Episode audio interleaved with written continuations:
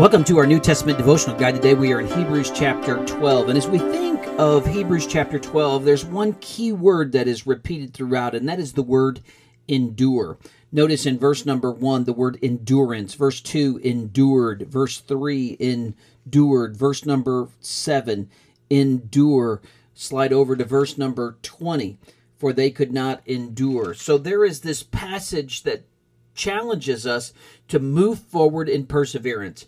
The first three verses challenge us to run our race. We are to run our race remembering the witnesses that are behind us, laying aside any uh, hindrances or sins, but we're going to be looking at Jesus in verse number two, and we are not to grow weary and uh, lose heart through this issue, verse number three, lest we become discouraged. But we also, as we run our race, need to recognize that God disciplines believers. He challenges us in verse number five Have you forgotten the exhortation? Don't forget God's word. And his word is, is not to despise discipline. Discipline is proof of his love in verse number six. Whom the Lord loves, he chastens. It's proof of our sonship verse 6 and 7 he scourges every son. If you endure chastening god deals with you as a son. But what discipline ultimately does in verse number 9 is it brings life. Shall we not much more readily be in subjection to the father of spirits and live? It brings holiness at the end of verse number 10 that we might be partakers of his holiness. It brings the fruit of righteousness verse number 11. So God will discipline us along the way. Then in verse number 12 and following, there's a, a challenge to those who are struggling. It is the reference to those who are lame or may be dislocated. He challenges us to first, as we think about those who are struggling, pursue peace and pursue holiness in verse number 14.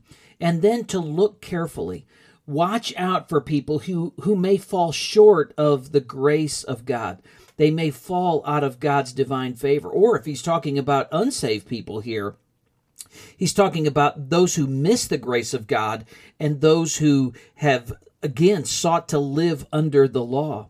But he says, Watch out for those who fall short of the grace of God, lest a root of bitterness come into their life, or they become spiritual fornicators like, like Esau, who even looked at the holy things of his life and made them profane.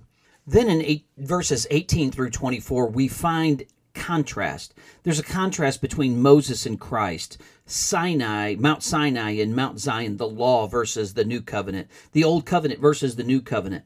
Now, when the law was given, verses 18 through 21, there was fear and smoke and fire and trumpets.